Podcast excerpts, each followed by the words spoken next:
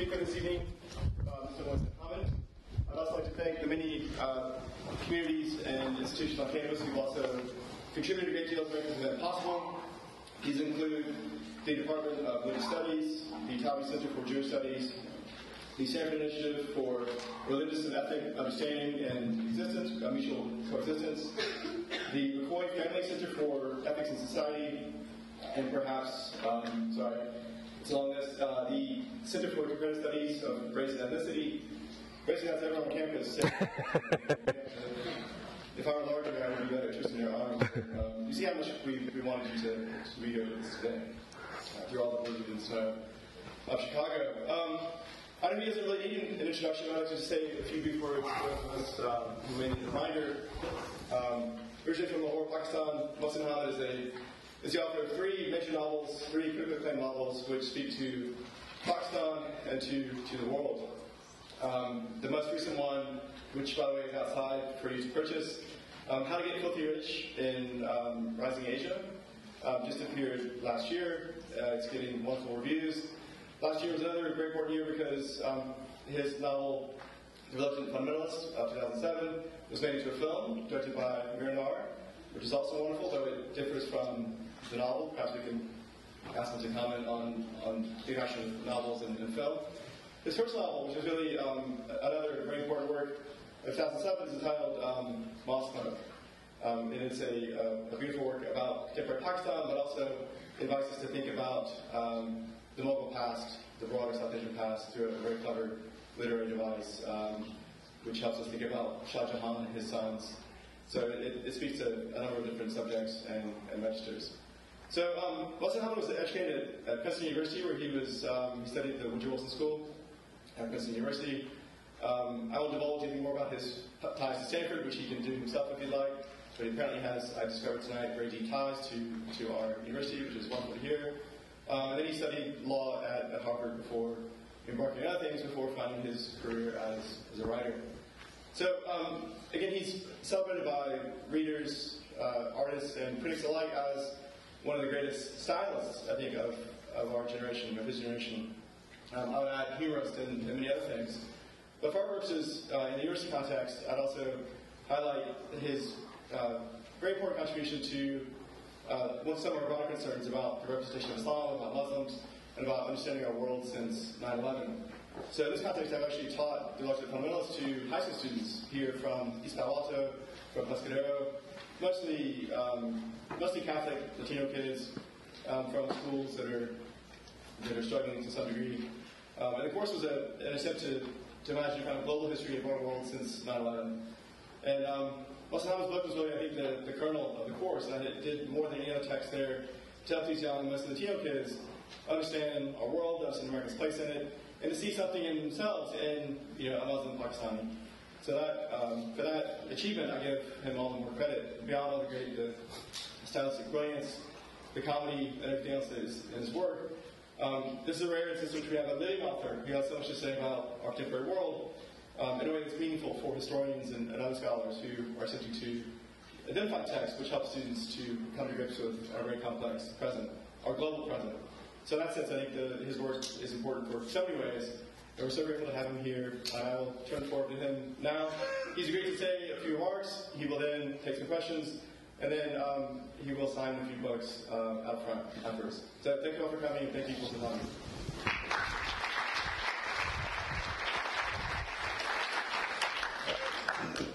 Thank you, Robert. Uh, thank you all for coming, um, and thank you uh, uh, for inviting me back to Stanford. It's, it's um, uh, Stanford has a special place for me because uh, I sort of began my education at Stanford. My dad did his PhD here, and so I was living in Stanford, California from 1974 to 1980 in Escondido Village uh, as a three-year-old. Uh, um, and uh, uh, in fact, one of my dad's best friends from, uh, probably his best friend, in fact, from his Stanford days, Blake Downing, is sitting in the audience. Um, so, so there's a real family connection for me um, to be here in this room with, with you. Um, but when I moved to California in 1974, um, I spoke Urdu fluently. I moved from Pakistan. Uh, my dad had gotten into the economics program. He's doing his PhD here. And my mother, my father, and I flew over and moved into one of those townhouses in Escondido Village, which you've seen. They all look exactly the same. And, um, and one day, shortly after we moved in, my mother heard crying and went into the, you know, the shared common lawn in front of this um, uh, townhouse and discovered that I was standing in front of the neighbor's townhouse. Um, and uh, neighbor was looking down at me, but perplexed, why is this kid here? I was looking at the neighbor, perplexed, this is clearly not my mother. And, um, and I was surrounded by a group of young kids. And um, the, uh, uh, they asked my mother, well, why can't he talk? And she said, you know, he can talk, uh, uh, but he just doesn't speak English. Anyway, I went inside, and um, and then I didn't speak for a month. Uh, my parents tell me. Um, and uh, and they were worried because it was very unusual for me to not speak for more than five minutes, and so a month. My mother thought, you know, we should take him to see a doctor. My father said, no, he'll be okay. And a month later, when I began to speak, I was, spoke English. Um, incomplete sentences and with an American accent. And, uh, and then I ventured forth, you know, into the world as a little Californian English-speaking kid. Uh, and I'm telling you the story in part because uh, uh, it, it, for me, what it means is that not only do I have a tie to Stanford, but um, that I don't really have a first language. Um, English uh, is my second language, uh, but it's my best language. You know, since the age of three, it's been the language I speak better than any other. Um, when I went back to Pakistan in, in uh, 1980, my, my, father finished his PhD. My mother was working at Ampex down in Redwood City. My sister was born here, and then we moved back to Pakistan in 1980. And at that point, my parents discovered that I'd forgotten my Urdu. And so, and so English is my second language, but it's my best language. I had to relearn Urdu at the age of nine. I went to school in Pakistan and, you know, learned how to speak and write and, um, you know, go to school in Urdu as well. Um, but Urdu is now my third language in a way. It was my first, but I've, i lost it as a first language. Um, so my English is better than my Urdu. And, uh, and as a result, you know, I'm somebody who, um, you know, is in, in a very real sense, um, uh, it's, it's sort of impossible for me to pretend um, that I belong completely to any one group. Uh, linguistically, um, you know, I cut across groups uh, nationally. I've lived in uh, Pakistan, in America, um, in the UK. Um, and so I've always, I guess, in a way, been resistant to the idea that, that you, can, you can take groups at face value. And even now, when people in Pakistan ask me, um, you know, how do, how do American readers respond to the Reluctant Fundamentalist? Um, uh, I always answer, there's no such thing as American readers. You know, there's 300 million different people in America, and they each read, you know, differently. Um, and similarly, when I'm asked about Pakistan, you know, how do, what do Pakistanis think about this? My answer is sort of similar, which is to say that there's 180 million different Pakistanis, and there's, you know, a very wide variety of, of viewpoints. Um, and a lot of what I've been trying to do in my writing subsequently is, is to sort of recomplicate, I think, what's been oversimplified. Um, you know, the idea that there is this America and this Pakistan, and they are like individuals, and each has a point of view. Um, I think people like me uh, are kind of evidence that that can't entirely be true. So I spent my teens in Pakistan, came back to America um, in 1989 to study at Princeton. Um, and while I was at Princeton, I uh, enrolled in a creative writing course. Uh, I didn't major in creative writing, but uh, I took some creative writing courses with Joyce Oates and with Toni Morrison. And um, and completely fell in love with the idea of writing fiction. Um, uh, I suppose I'd always been a kind of fantasist. You know, I was the kind of kid who uh, you could leave me alone with a bunch of blocks, and I would just, you know, imagine that they were a fortress or a mountain or whatever.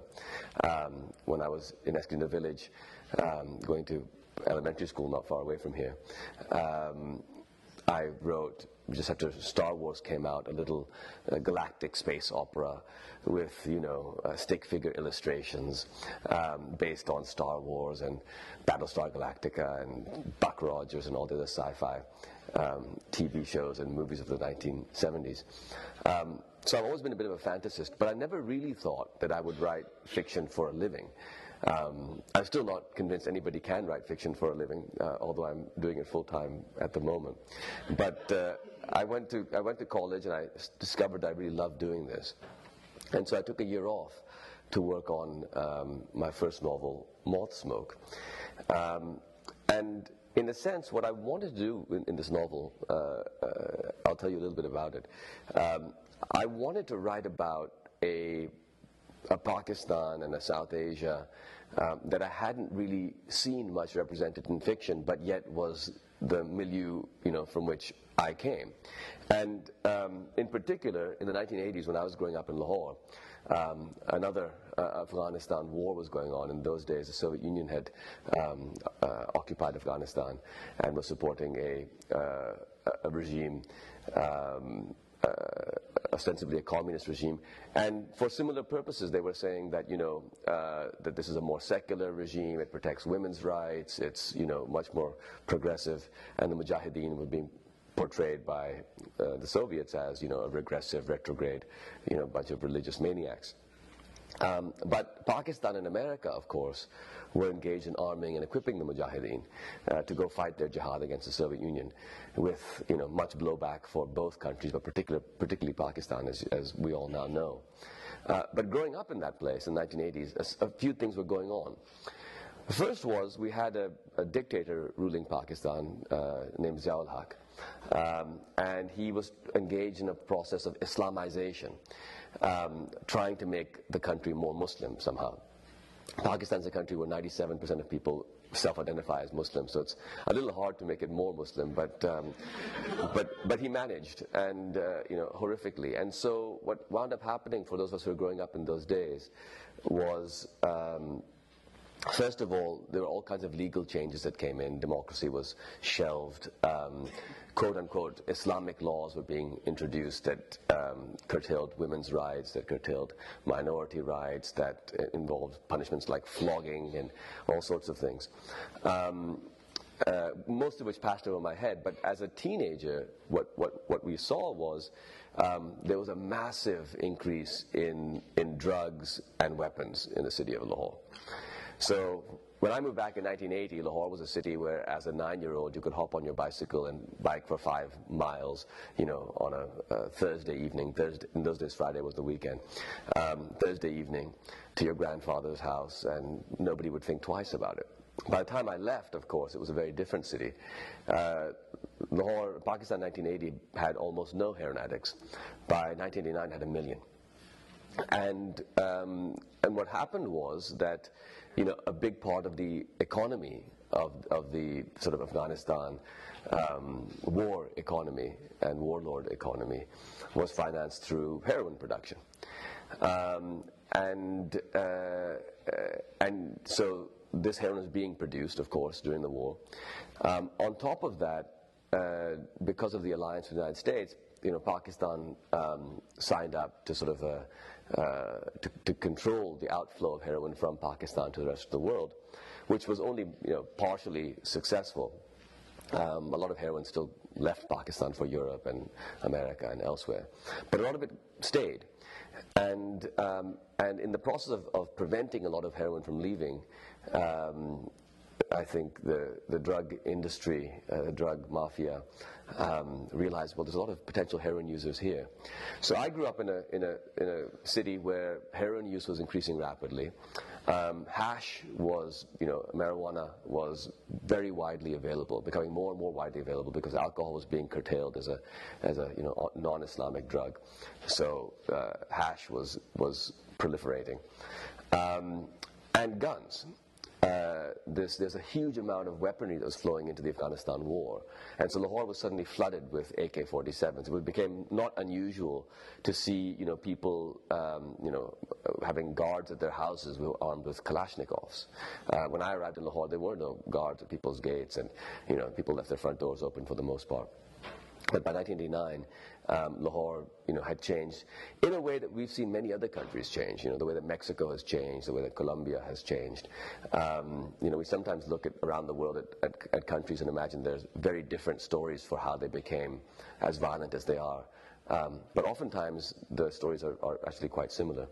Uh, so I wanted to write a novel um, about this urban reality, you know, of, of you know, pot smoking, occasionally hard partying, um, uh, uh, money conscious, um, uh, sometimes armed, uh, urban reality of, of, contemporary Lahore. And that, that's what became Moth Smoke, my first novel. Um, and uh, uh, it, it, was, as, as, Roberts told you, it, it, it took as a frame a story that took place in the Mughal Empire um, perhaps 350 years ago or 400 years ago. And the Mughals, uh, the name comes from Mongol, um, were one of you know many people who invaded uh, and conquered um, South Asia, and were Muslim rulers of, of this place. Um, and one particularly important moment in the succession of the empire took place when Shah Jahan um, had had to pass power to his kids. And the Mughals, like the Mongols, had a very meritocratic system of deciding who the next king was going to be. It was, you know, uh, sort of an up or out um, uh, uh, promotion mechanism. And the way it worked was all of the children of the Mughal king, emperor, um, would fight to the death, and the one who lived uh, was the one who should be king. So a great titanic battle began. And, um, and this battle involved among others, two young men who had spent a big chunk of their childhood in Lahore, uh, uh, Aurangzeb and Dara Shikoh. Dara Shikoh was a, um, a cosmopolitan heir. Uh, he believed, and he was much beloved of, of, of non-Muslim subjects and the court. He translated the Upanishads, the Hindu Upanishads, into Persian. Um, he was a wine drinker and a poet. Um, and uh, uh, he was accused of apostasy and, and, sentenced to death by his brother Aurangzeb when Aurangzeb won. Aurangzeb himself um, was uh, a very severe young man, uh, not much loved by his father. And he was sent off to fight these unwinnable military campaigns, off to fight the Iranian border, the Afghan border, South India, etc. His dad didn't much like him and kept sending him off to fight these battles, expecting he would die, but he never did. And um, there's a wonderful, in fact, if you are at all interested, the letters that Aurangzeb writes to his father still exist. And they're available also in English translation. So you can read Aurangzeb writing to his dad.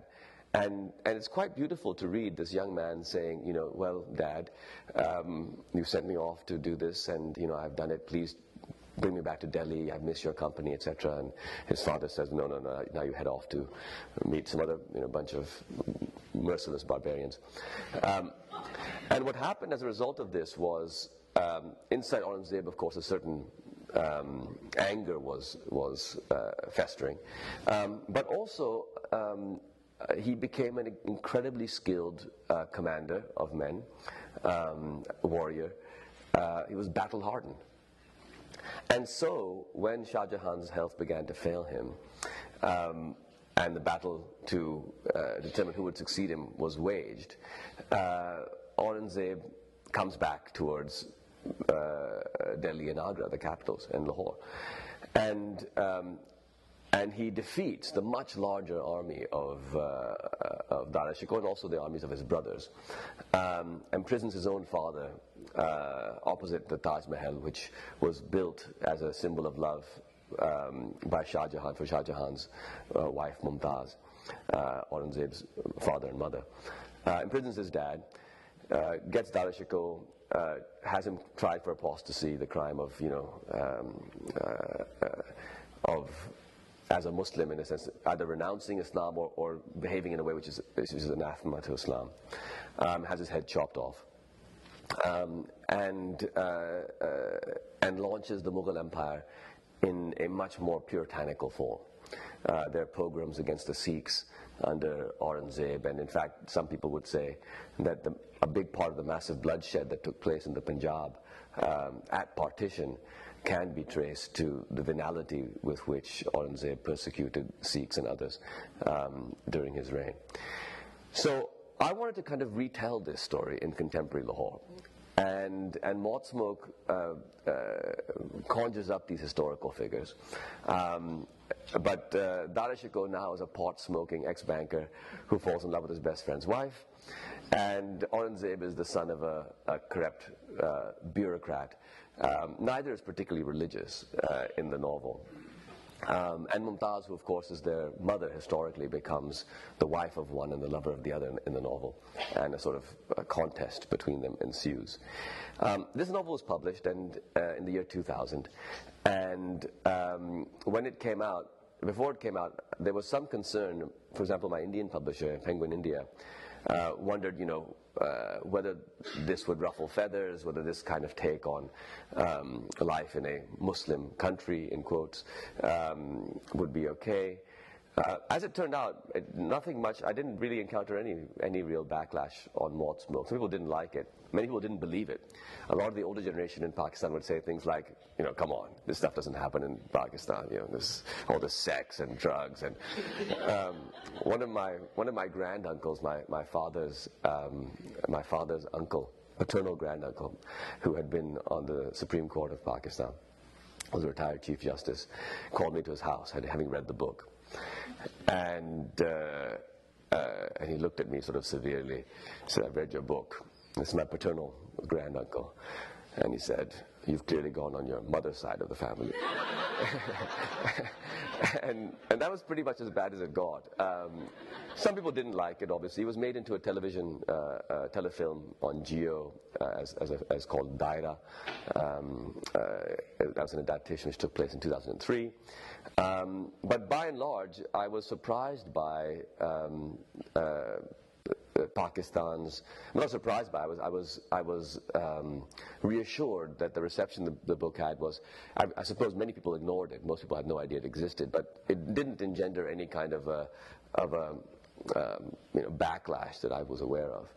Um, and it reminded me that you know Pakistan has such a long tradition of uh, of, of writing uh, and critique, and very often uh, of profanity. You know, Manto, the most famous short story writer from Lahore, was, was often very profane. Um, and, and Lahore itself, the most famous uh, uh, shrine in Lahore, uh, which we call Data Sahib, was named after Al Hajweri, who was a thousand years ago um, a, a, Sufi scholar, uh, most noted for writing a multi volume treatise on sort of the Sufi path. And today, you can go to Data Sahib and see thousands of people who come to this writer's tomb to venerate him and, and, and sometimes pray to have their uh, uh, illnesses banished, etc. Um, so, so Lahore and Pakistan have, have long been fertile territory for writers, and I found that to be the case personally. Um, I then began to work on my next novel, which is called uh, The Reluctant Fundamentalist, and I wrote the first draft of it when I was working in New York City. After Princeton, I went to law school. I went to Harvard Law. Um, I never thought I could make a living writing books, and so I thought I would make a living as a writer. Discovered I didn't much like the law, um, and three years later, uh, $100,000 in debt uh, emerged, um, and I got a job as a management consultant in New York City. So I was paying off my loans, living in New York, and working on a novel. And I wrote this novel, which I gave to my agent in July 2001, around my 30th birthday. And the novel um, told the story about a Pakistani guy, um, a Muslim guy, living in New York City, working in a corporation who um, grows a beard and goes back to Pakistan after a kind of disastrous love affair.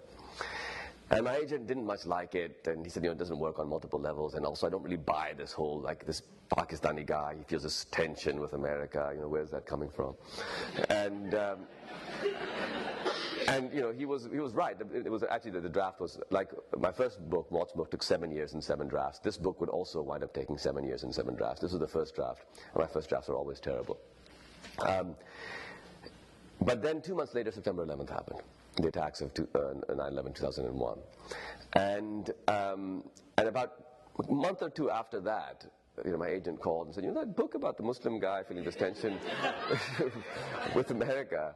Um, the problem for me was I'd written a quiet little fable, almost a parable, um, uh, about you know really just, just sort of a, a, quiet love story and a story of, of love for a place and, and love for a person and, and, the end of that love. Um, and an investigation of you know what it's like to work in this corporate world, etc. Um, but the, the events of 9/11 and the horror, horrific you know, terrorist atrocities of 9/11 and the wars that were uh, unleashed subsequently and the horrors visited all around the world um, uh, uh, had overwhelmed my little quiet parable about uh, this you know, personal disenchantment. So for two or three years, I couldn't really see incorporating 9/11 into my novel. I kept rewriting it and ending it as it originally ended in July 2001 saying I don't want to deal with 9-11 and this whole war on terror stuff. The problem was that I, I kept having the impression that, you know, whatever I did, if somebody read this book, here's a Muslim guy living in New York who leaves in July 2001, the end. Um, the, readers, the reader then says, I think would say, and then 9-11 happens, you know, as though the whole book is sort of teeing up this off-screen event, which we all know is about to occur. The whole thing felt like a prologue to 9-11. Um, and there was no question I could send it like 10 years earlier because I didn't, I didn't really know that period of New York City. Um, so I was grappling with this, and eventually I said, okay, well, I will incorporate 9 11 into this book. Um, uh, so I moved the book back one year to take place during the year uh, of 2001 and 2002. The question then became how to write it. Um, and so I tried many different things. I tried writing it as an American accented first person, you know, um, sort of like John Grisham's The Firm, except, you know, the Tom Cruise guy is actually a Pakistani, uh, uh, you know, protagonist. And I've seen the movie of, of, of, The Firm, I haven't actually read the book. But um, uh, uh I thought it would be like that. You know, first one third kid goes to good school, gets job at corporate firm, things become a bit sketchy, goes downhill. Um, but that failed, as you can imagine, you know, pretty uh, horribly. And then, you know, I tried writing it in third person. I tried all these different approaches. None were working. Um, and, and a big part of why they weren't working was I, I didn't really want to say this is what America is like, and this is what Muslims think, and you know, here you go. I wanted to um, invite the reader to experience a space of ambiguity, which would hopefully allow the reader to reflect upon their own attitudes, um, you know, towards this uh, quote unquote conflict. Um, and you know, how do you do that? So, eventually, I came up with the idea that the best way to do this is as a dramatic monologue where the main character Changez is speaking to somebody who is presumably an American, you know, stranger with a crew cut, uh, fit-looking guy, you know, maybe a CIA agent, maybe a bemused Canadian tourist wondering why the hell this guy keep calling me an American. Um, and so he would be speaking to this American character, but the, we would never hear what the American says back. So the dramatic monologue is like a one-man play where you stand on stage speaking to you, and you are some character, but the you never speaks back. And the nice thing about that was I thought, well, half the story is then missing. And the reader has to supply that half. And so the reader is always going to be destabilized, trying to figure out how much do I trust this Changez guy? What's really going on? So, so that was one part of the solution that eventually made the novel work for me. The second thing was the voice. You know, how should this character sound? And so I thought that, you know, um, I sometimes describe the Reluctant Fundamentalist uh, as a thriller in which nothing thrilling happens. You know, that sort of by the end, hopefully, many people, many reviews would say you know, it's chilling and you know this, you're terrified and, and, all. But actually, it's just a, two guys having a conversation. That's the entire book. Um, so, but how to create that thriller effect? Where's the thrill going to come from? Um, and I thought, you know, the thrill will come from the voice of this character. Um, Changez's voice perhaps, can be made to resonate with certain preconceptions about Islam. And so I thought, you know, what, what might a reader who is not Muslim imagine Islam to be if Islam were a voice? What would it sound like? Um, now, in a sense, that's an absurd question because, of course, there's you know billion plus Muslims, and there's everything from you know um, the Taliban warriors to you know uh, gay fashion designers to you know atheistic Muslims to um, you know people who are completely uninformed about their religious tradition. It's a diverse, you know, as diverse as Christianity or any other religion. So there's no sound of Islam in reality. But there might be a sound of what people imagine Islam to be like, or some people imagine Islam to be like. the stereotype of Islam is a more coherent thing than Islam itself, obviously. So I thought, okay, what would it sound like? So maybe people think that Islam is this thing from the past. You know, it belongs to some older period. It's kind of old fashioned in a way.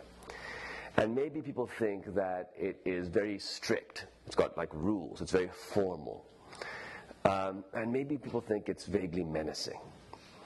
So I thought, how about a voice which is sort of feels like it comes from the past, um, is very formal, um, and has within it at least the potential, potentiality of being read as menacing.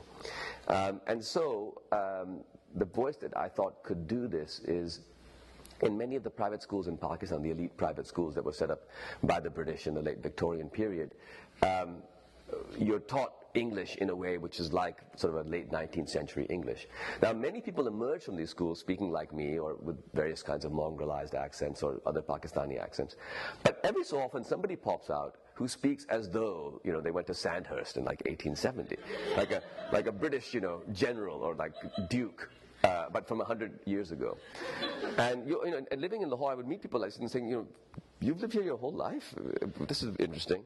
And I realize that partly people speak like that because um, the, the, attempt is to convey a kind of class position. If you speak in a particularly proper British way, it means that you're an upper class person. And my character, Changez, had a good reason to speak like this because he was from a formerly upper class family that was broke. And so he felt insecure about that. So he's even more likely to try to use his accent to uphold his position or project a position in society. So that's where the voice came from. Um, and anyway, this is what it sounds like, so it's less theoretical. Many of you will not have read this book. I'll just read you the first couple, like one or two pages, and it all goes on like this. This is, this is, this is chapter one. Excuse me, sir, but may I be of assistance? Ah, I see I have alarmed you. I notice you are looking for something. More than looking, in fact, you seem to be on a mission. And since I'm both a native of this city and a speaker of your language, I thought I might offer you my services. How did I know you were American? No, not by the color of your skin. We have a range of complexions in this country, and yours occurs often among the people of our northwest frontier. Nor was it your dress that gave you away. A European tourist could as easily have purchased in Des Moines your suit with its single vent and your button down shirt. True, your hair, short cropped, and your expansive chest, the chest, I would say, of a man who bench presses regularly and maxes out well above 225, are typical of a certain type of American. But then again, sportsmen and soldiers of all nationalities tend to look alike. Instead, it was your bearing that allowed me to identify you. And I do not mean that as an insult, for I see your face is hardened, but merely as an observation. Come, tell me, what were you looking for? Surely at this time of day, only one thing could have brought you to the district of Old Anarkali, named, as you may be aware, after a courtesan immured for loving a prince. And that is the quest for the perfect cup of tea. Um, now, whether the American is there really for tea or not is, is uh, uh, we shall find out. Um, but the Reluctant Fundamentalist uh, became um, well, it, it, it, the reception of Reluctant Fundamentalists was very interesting for me. Um, so, uh, you know, it, was it was um, it, became a very popular book in a sense that um, uh, uh, many copies of Reluctant Fundamentalists were sold, and and I think in part, it entered into certain types of conversations. So, um, unlike Moth Smoke, which had come out at a time when people were perhaps less interested in Pakistan in, in the United States or in Britain, um, Smoke went on to become a kind of cult hit in South Asia. Lots of teenagers and 20 somethings would read it. I once went to a concert in India completely anonymously with, you know, hundreds of people, and somebody tapped me on the shoulder. I turned around, and he said, "Are you Mohsin Hamid?" And I said, "Yeah." He said, "The guy wrote Moth Smoke?" I said, "Yeah." And he took a joint out from behind his ear and says, "I really want to smoke this doobie with you." and uh, and that's when I knew that the youth had uh, had internalized the message of Moth Smoke. But but the other fundamentalists, in a sense, had a, found a very wide readership also outside of South Asia, um, much more so than Moth Smoke had. And I think um, uh, uh some people found it provocative. There are scenes in the book which, which um, uh, perhaps do read as, as provocative. Um, but I think, and I hope, that partly um, it allows people to experience um, themselves in a way. That it's Fundamentalist is kind of a mirror um, to the reader, and I think a lot of people um, seem to be interested in looking into that mirror and, and, seeing what they found. At least that's what my understanding of, of perhaps why um, uh, uh, it, it, it, became widely read uh, in lots of different places. Um, it then resulted in a, uh, a movie. So the Indian film director Mira Nair approached me in London, and um, I was living there at the time. I moved to London in July 2001. Um, and uh, in fact, once I came back to America uh, a few months later, and at the immigration, the immigration officer asked me, "So you live in London now?" I said, "Yes." When did you move to uh, London? You know, July 2001. Oh, just before 9/11. to which I sort of said, Yes, um, you know, it seemed very ominous, as though you must have known. you got out just in time, didn't you? But anyway, it was one of those odd things. Um, so yeah, I moved just before September 11th. I experienced September 11th outside of the U.S. In fact, my ex-roommate worked in the World Financial Center, um, and for a while couldn't get through to uh, to her, and so um, I had a very uh, uh, as a New Yorker, I was no longer living in New York. I had left New York before this event. Um, Nair approached me and Mira Nair was a director I admired. I really enjoyed uh, Monsoon Wedding, among other films, and I thought Salaam Bombay was uh, really a, a, spectacular film and groundbreaking in so many ways for South Asian cinema. Um, I think it's the first uh, Oscar nominated uh, film uh, from South Asia. Um, uh, although I might, might be wrong about that. But um, so she approached me and saying I wanted to adapt. She wanted to adapt this film. And we met, and she's a Punjabi, um, and her father was from Lahore, and she had a real love for the city. And um, and she, uh, her husband, uh, Mahmood Mamdani, is a uh, was a Columbia University professor, still is. Um, her son Zohran, um, young man of you know both Muslim and uh, and Hindu heritage. So, so Mira, in a sense, wanted to, bo- to enter into this world of Lahore that she felt a kind of familiar attachment to, and also enter into this conversation which she saw had, in a sense, swept up not just her husband but her son, um, who was now being stopped at airports all around the world, etc. Um, you know, as a, a, potential Muslim himself. Um, and so she wanted to make a film about this. And it was an incredibly uh, difficult uh, project. Uh, first of all, it was difficult to adapt because um, the book doesn't really lend itself to being a film. It's, it's sort of a one-man show where you, effectively, if you did it faithfully, you just see the camera looking at one guy standing in a cafe, talking at the camera, and pretending the camera was an American. Uh, as Mira told me, that had very limited cinematic uh, potential. so, so she wanted to have a new, new frame for it, a new structure for it. Um, along the way, uh, all kinds of hurdles had to be crossed. So, for example, she talked to some, you know, great Hollywood screenwriters, you know, very well-known people who won big awards, and one of them said, in a way which is kind of typical, uh, he said to her, uh, he, said, he had a problem with the title, and he said, you know, Mira, there ain't no such thing as a reluctant fundamentalist. And she said, well, you know, I'll get back to you. Um, and uh, didn't work out. And so eventually what she found was it was almost impossible to get somebody who could both write corporate Wall Street type life and South Asian, um, you know, family life, and also a, a, thriller because she wanted to be a thriller.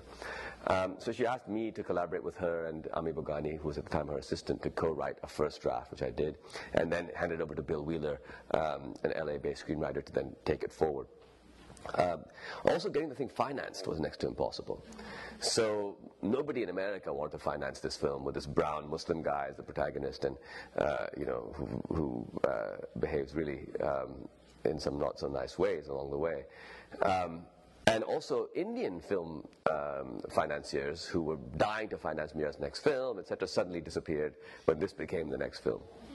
Um, and, uh, and in the end, uh, there were a variety of financiers from the Middle East um, and Turkey uh, uh, who, who, signed up, but some of them fell through. Um, but eventually it did get financed. Uh, but then they couldn't get an insurance bond to cover shooting in Pakistan. So the film was never uh, to, to, take Mira and the crew and the, and the cast to Pakistan. Um, no insurance company would underwrite that. And you can't do a film which is not underwritten by insurance because if something were to happen, the financiers uh, wouldn't get their money back.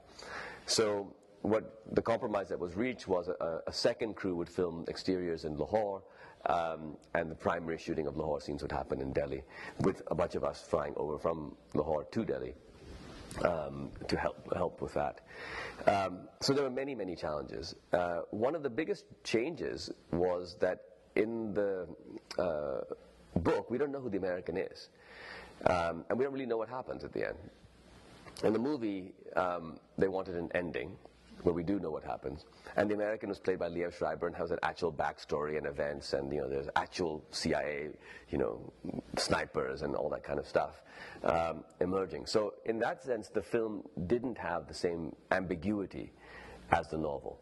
Um, but the ambiguity of the novel functions in a way to hopefully break down um, these silos that we you know, pretend to find ourselves inside of, you know, Muslim, American, Pakistani, whatever, and helps us transcend, I would hope, transcend a little bit of that, that uh, silo mentality. I think the film did that in a very different way because, you know, never before that I'm aware of have you had an Indian film director taking on a novel written by a Pakistani writer, um, having a British Pakistani actor, Riz Ahmed, who was brilliant um, in the lead, um, his parents played by a pair of Indian actors, Shabana Azmi and Om Puri, and, and, and having in, in a supporting role um, Kate Hudson, Kiefer Sutherland, and Liev Schreiber. Normally in a film which has Kate Hudson, Kiefer Sutherland, Liev Schreiber, and Riz Ahmed, uh, Riz Ahmed gets shot 30 minutes in and is dead, right? And then we continue with the, with the other three in, in the lead. But in this case, of course, Riz is in the lead, um, which is a real act of generosity in a way on the part of those actors to agree to come on board in a film where they are all leading actors, where in a sense they're, they're playing a, a supporting role. Um, and of course, we had Pakistani actors like Meesha Shafi. So, um, uh, and we had a you know cast, uh, we had a crew from all over the world, you know, South Africa, Britain, America, India, Pakistan. So, in a sense, the film, the making of the film, involved, I think, a similar kind of transcending of silos and, and, showing that people from all over the place could come together and make something that hopefully is powerful and beautiful. Um, and so it operated in a different way from the novel, but I think for me was a gesture that was very complementary to the novel. Um, I won't say much more about it because I think we're running out of time. I'll just say a few last words about um, my most recent novel, which is called How to Get Filthy Rich in Rising Asia. Um, How to Get Filthy Rich in Rising Asia is a self-help book. Um, now, it, it, it, pretends to be a self-help book that tells you how to get filthy rich in rising Asia. Actually, it doesn't pretend. It kind of is a self-help book that tells you how to get filthy rich in rising Asia. But it really follows the arc of a human being's life, a young boy, from his childhood until the end of his life, of old age, um, who's, who's migrated to some city, um, and I used as my model Lahore, but I intentionally didn't use any names in the book, so it could be set in really any big city in South Asia. Many people in India and elsewhere have said, oh, this seems like my city.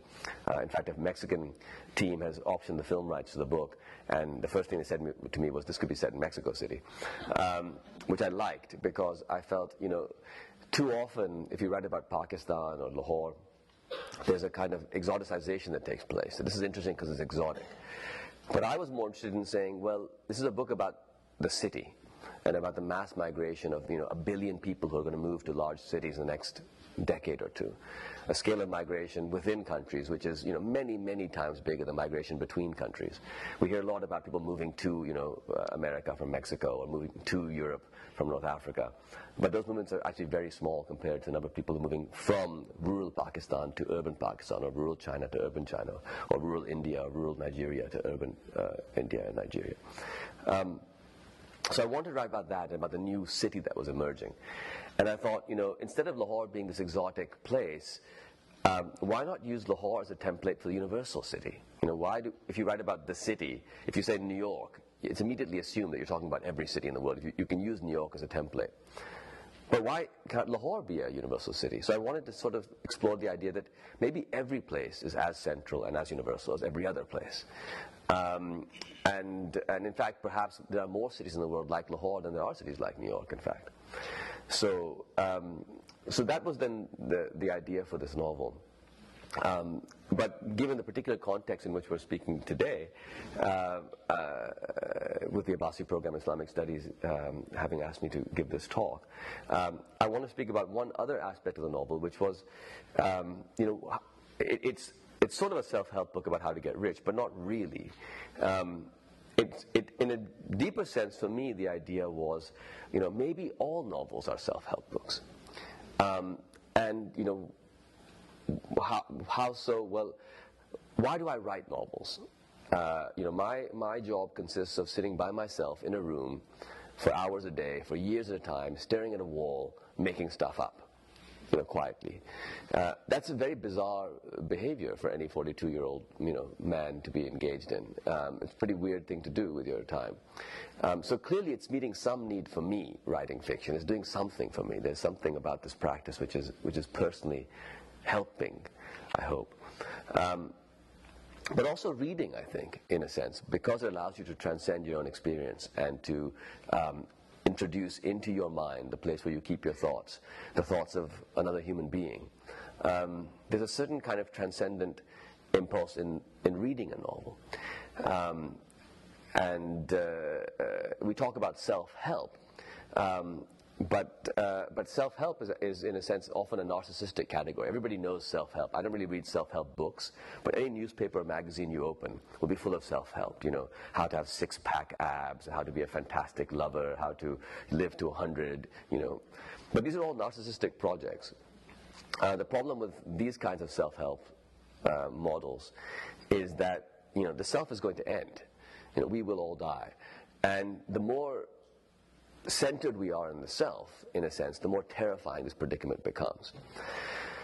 And it seems to me that, um, on the one hand, we have the market, which is getting more and more powerful everywhere. And the market is about acting in your self interest, and it sort of reinforces the self. And then we have, you know, tra- traditions like, you know, religious traditions, spiritual traditions, philosophical traditions, cultural traditions that have been about mitigating the self, about saying, look, the self isn't really all that important. Um, um, don't get too hung up on the self. But, but unfortunately, um, as we see sort of the degree of politicization of religion that's taking place in, in, in the current moment, um, it seems that a lot of religion is becoming about uh, uh, group dynamics. In other words, are you a Muslim? Are you not a Muslim? Are you a Christian? Are you not a Christian? If you're a Christian, are you Catholic or Protestant? What kind of Protestant are you? What kind of Sunni are you? Um, as opposed to saying you know, that we are all united by a kind of predicament of being human, and these various different traditions offer us um, ways to uh, uh, to feel um, you know less overwhelmed by that predicament. Um, we're seeing a, a, kind of worldwide movement to uh, rejecting that commonality in a way, um, and in the process also rejecting the core power of religion, which is to make mortal life more bearable. Um, so I thought that this is something which um, I wanted to explore whether fiction could deal with and novels could deal with. But of course, I wasn't the first person to have this idea because the dominant literary form where I uh, live in Lahore, Pakistan, has for many centuries um, been the Sufi love poem. And sort of, for those of you who aren't familiar with Sufism, Sufism is um, is a mystical strand within the uh, Muslim tradition. Um, that that tends to I mean there's many different uh, variations, but to, to generalize unfairly, um, that tends to use love as a lens for trying to, um, you know, uh, comprehend the universe, comprehend one's relationship to the world, to the divine. Um, and because of the difference oftentimes between Sufi positions and, and Orthodox uh, uh, positions, or positions of, of Orthodox, uh, of the Orthodoxy in power. Very often, um, Sufi texts, as opposed to being a direct manual saying, you know, this is how you become a good Sufi, or this is how you, you know, achieve unity with the universe, um, express themselves through poems and, and, uh, and, and fiction, and, but particularly epic poems. Um, so we have works by writers such as you know Rumi, which still exist and are you know massively popular even today. Um, and I wanted to sort of explore creating a text that was, in a sense, um, uh, a uh, of that tradition, um, yet without necessarily being grounded in any religious specificity. So, so I wanted to write a novel which didn't require you to believe in God or to, or to believe in you know, being a Muslim or being a Sufi or any of this kind of stuff, um, but yet adopted a similar view that a certain degree of transcendence might be possible. And if so, how do you find it? How do we find it? Um, can the act of reading offer that transcendence? Can the act of writing offer that transcendence? Are there types of love um, that, that might offer that kind of transcendence? And, and you have to read the book to know if you think it works. I'll just read you as I stop now. Uh, a couple of pages, then we'll have some questions. Um, but uh, uh, for me, I think it's very important to, to, to not allow there to be this divide between a kind of secular space and a religious space, um, where there's just two different conversations happening separately. Um, I think the danger of that divide is it leaves these issues insufficiently addressed. Um, and so, for example, in, in often in a militantly atheist position that you'll hear um, people expounding, you know, saying that there is no such thing as this, that, the other, your faith is ridiculous, etc.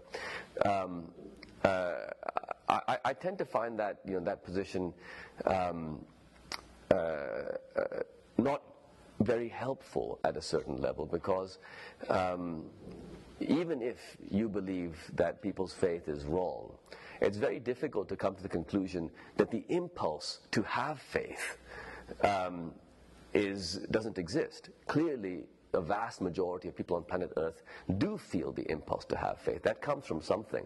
Um, and you have to address that impulse.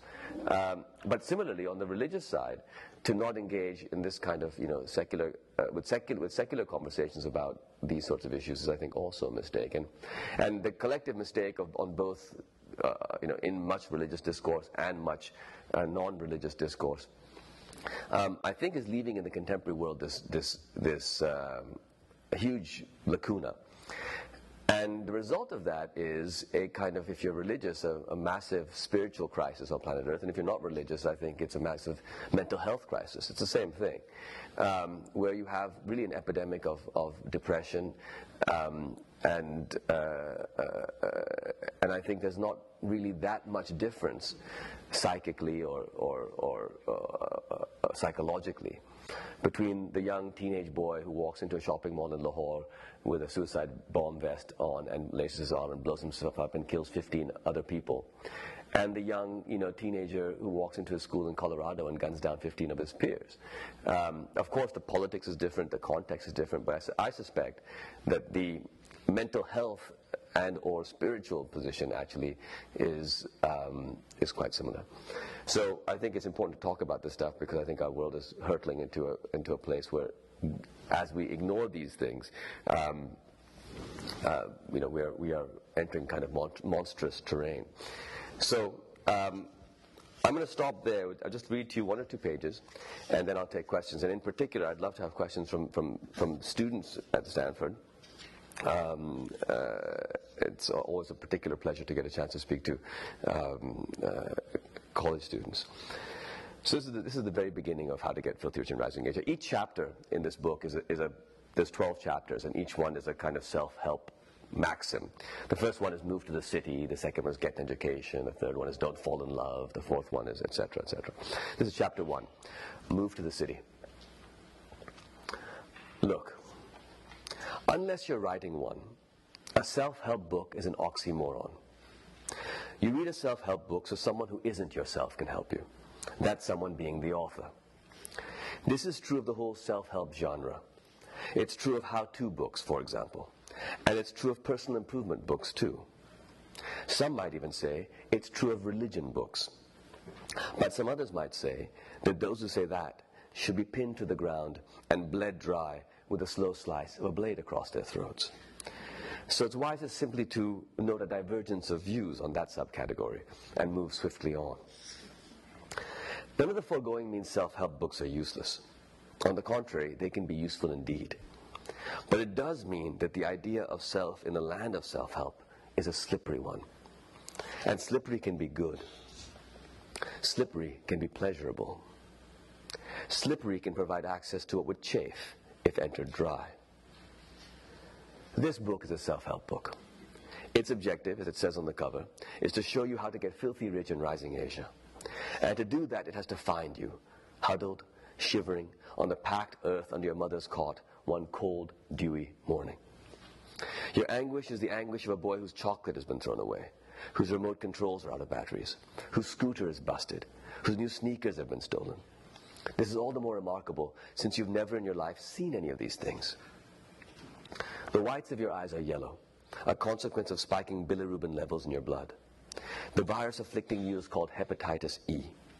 Its typical mode of transmission is fecal oral. Yum. It kills only about 1 in 50, so you're likely to recover, but right now you feel like you're going to die. Your mother's encountered this condition many times, or conditions like it anyway, so maybe she doesn't think you're going to die. Then again, maybe she does. Maybe she fears it. Everyone is going to die. And when a mother like yours sees in a third born child like you the pain that makes you whimper under her cot the way you do, maybe she feels your death push forward a few decades, take off its dark, dusty headscarf, and settle with open haired familiarity and a lascivious smile into this, the single mud walled room she shares with all of her surviving offspring. What she says is, Don't leave us here. I'll stop there and um, would love to get some questions.